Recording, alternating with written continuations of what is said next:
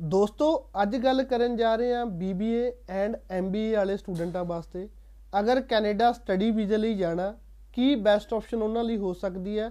And Ki Ki benefit ਹਨ ਉਹ option ਨੂੰ ਚੂਜ਼ ਕਰਨ ਦੇ। ਦੋਸਤੋ, ਅਗਰ ਤੁਹਾਡਾ ਬਿਜ਼ਨਸ ਦਾ ਬੈਕਗ੍ਰਾਉਂਡ ਹੈ ਬੈਚਲਰ ਜਾਂ ਮਾਸਟਰ ਤੁਸੀਂ ਬਿਜ਼ਨਸ ਦੇ ਵਿੱਚ ਕੀਤੀ ਹੈ ਆਇਲਸ ਦਾ ਤੁਹਾਡਾ ਸਕੋਰ 6 ਈਚ ਓਵਰਆਲ 6.5 ਹੈ ਦੈਨ ਮੈਨੀਟੋਬਾ ਪ੍ਰੋਵਿੰਸ ਤੁਹਾਡੇ ਲਈ ਬੈਸਟ ਆਪਸ਼ਨ ਹੈ। ਵਿਨੀਪੈਗ ਦੇ ਵਿੱਚ university of Manitoba Red River college Assiniboine community college ਦਾ ਇੱਕ ਰੋਬਰਟਸਨ ਕੈਂਪਸ ਹੈ ਜੋ ਮੇਨ ਵਿਨੀਪੈਗ ਵਿੱਚ ਹੈ, ਐਂਡ ਯੂਨੀਵਰਸਿਟੀ ਆਫ ਵਿਨੀਪੈਗ। ਇਹ ਚਾਰ ਆਪਸ਼ਨ ਤੁਹਾਡੇ ਲਈ ਬੈਸਟ ਹਨ।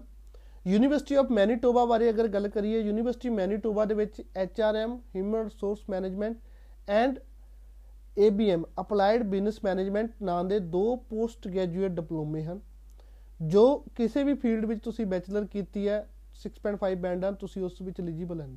ਹੁਣ ਯੂਨੀਵਰਸਿਟੀ ਆਫ ਮੈਨੀਟੋਬਾ ਦਾ ਕੀ ਬੈਨੀਫਿਟ ਹੈ? ਯੂਨੀਵਰਸਿਟੀ ਆਫ ਮੈਨੀਟੋਬਾ ਕਿਉਂਕਿ 1 ਇਅਰ ਕੋਰਸ ਹੈ 8 ਮੰਥ ਦੀ ਸਟੱਡੀ ਐਂਡ ਉਸ ਤੋਂ ਬਾਅਦ 2 ਔਰ 3 ਮੰਥ ਦੀ ਕੋਅਪ ਹੈ।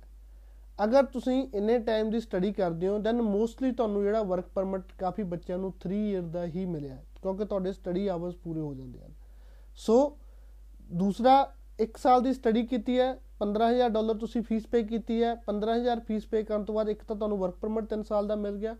ਐਂਡ ਦੂਸਰਾ ਜਿਹੜਾ ਹੈਗਾ ਮੈਨੀਟੋਬਾ ਪ੍ਰੋਵਿੰਸ ਵਿੱਚ ਪੀਆਰ ਈਜ਼ੀ ਹੈ। ਉਹ ਉਸ ਬਾਰੇ ਬਾਅਦ ਚ ਗੱਲ ਕਰਾਂਗੇ ਕੀ ਬੈਨੀਫਿਟ ਹੁੰਦਾ ਹੈ।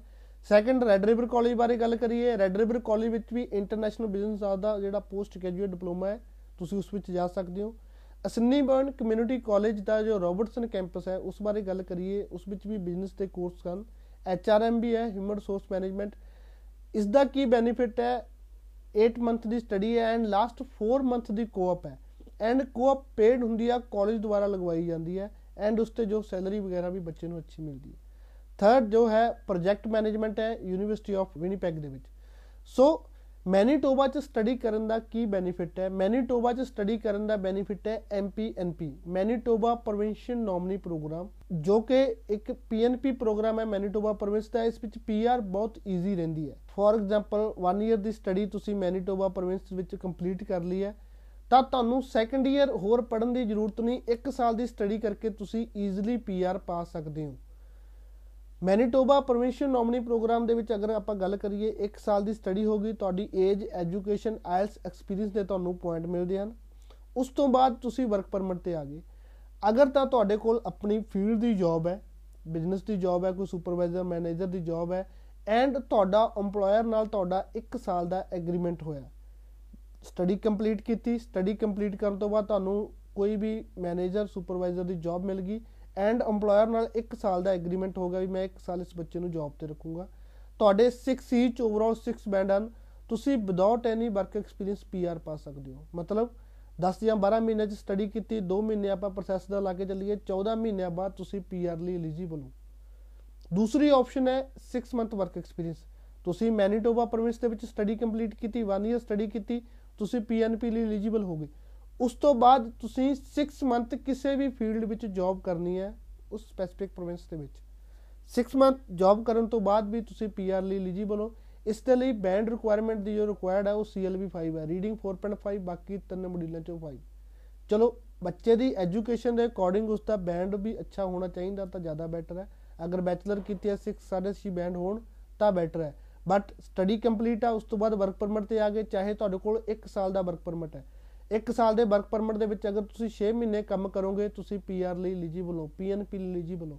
ਪੀਐਨਪੀ ਤੁਹਾਡੀ ਕਲੀਅਰ ਹੁੰਦੀ ਹੈ, ਤੁਹਾਨੂੰ ਉਸ ਪ੍ਰੋਵਿੰਸ ਵਿੱਚ ਰਹਿਣ ਦੀ ਪਰਮਿਸ਼ਨ ਮਿਲ ਜਾਂਦੀ ਹੈ, ਤੁਹਾਨੂੰ ਕੋਈ ਪ੍ਰੋਬਲਮ ਨਹੀਂ ਆਉਂਦੀ।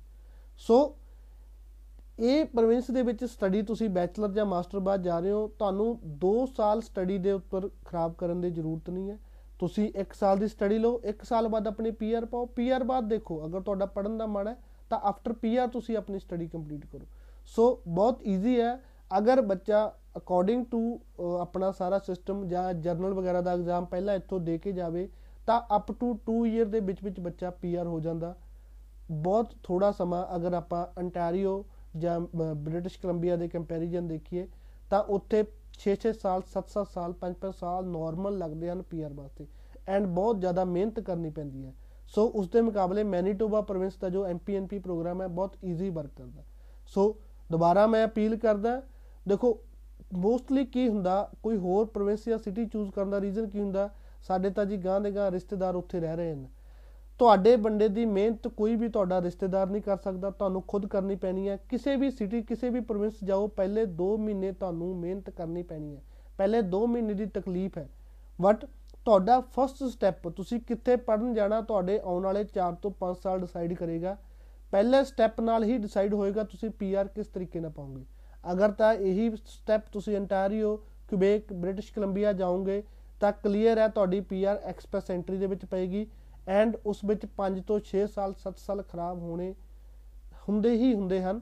ਸੋ ਇਹੀ ਪਹਿਲਾ ਸਟੈਪ ਅਗਰ ਤੁਸੀਂ ਵਿਨੀਪੈਗ ਜਾਓਗੇ, ਤਾਂ ਤੁਹਾਨੂੰ ਪਤਾ ਤੁਸੀਂ ਆਫਟਰ 1 ਇਅਰ ਦੀ ਸਟੱਡੀ ਤੁਸੀਂ ਪੀਆਰ ਹੋ ਸਕਦੇ ਹੋ। ਐਮਪੀਐਨਪੀ ਪ੍ਰੋਗਰਾਮ ਹੈ, ਉਸ ਵਿੱਚ ਤੁਹਾਡੀ ਐਲੀਜੀਬਿਲਟੀ ਬਣ ਸਕਦੀ ਹੈ। ਸੋ ਕੈਨੇਡਾ ਸਟੱਡੀ ਵੀਜ਼ਾ ਅਗਰ ਤੁਸੀਂ ਅਪਲਾਈ ਕਰਨ ਜਾ ਰਹੇ ਹੋ, ਤਾਂ ਉਸ ਬਾਰੇ ਤੁਹਾਡਾ ਹੋਮਵਰਕ ਹੋਣਾ ਜ਼ਰੂਰੀ ਹੈ।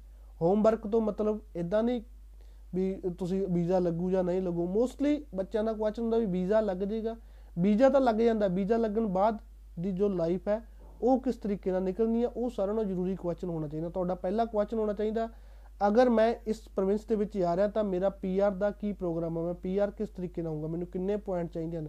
ਮੇਰੀ ਆਇਲਸ ਦੀ ਰਿਕੁਆਇਰਮੈਂਟ ਕੀ ਹੈ, ਮੇਰੀ ਜੌਬ ਦੀ ਰਿਕੁਆਇਰਮੈਂਟਸ ਕੀ ਹੈ? ਸੋ ਨਾ ਕਿ ਅਸੀਂ ਕੈਨੇਡਾ ਜਾਣਾ, ਕੈਨੇਡਾ ਜਾ ਕੇ ਰਹਿਣਾ ਕਿੱਥੇ ਆ, ਬਸਣਾ ਕਿੱਥੇ ਐਂਡ ਪੀਆਰ ਕਿਵੇਂ ਹੋਣਾ, ਇਹ ਜ਼ਰੂਰੀ ਕੁਐਸਚਨ ਹਨ। طلوان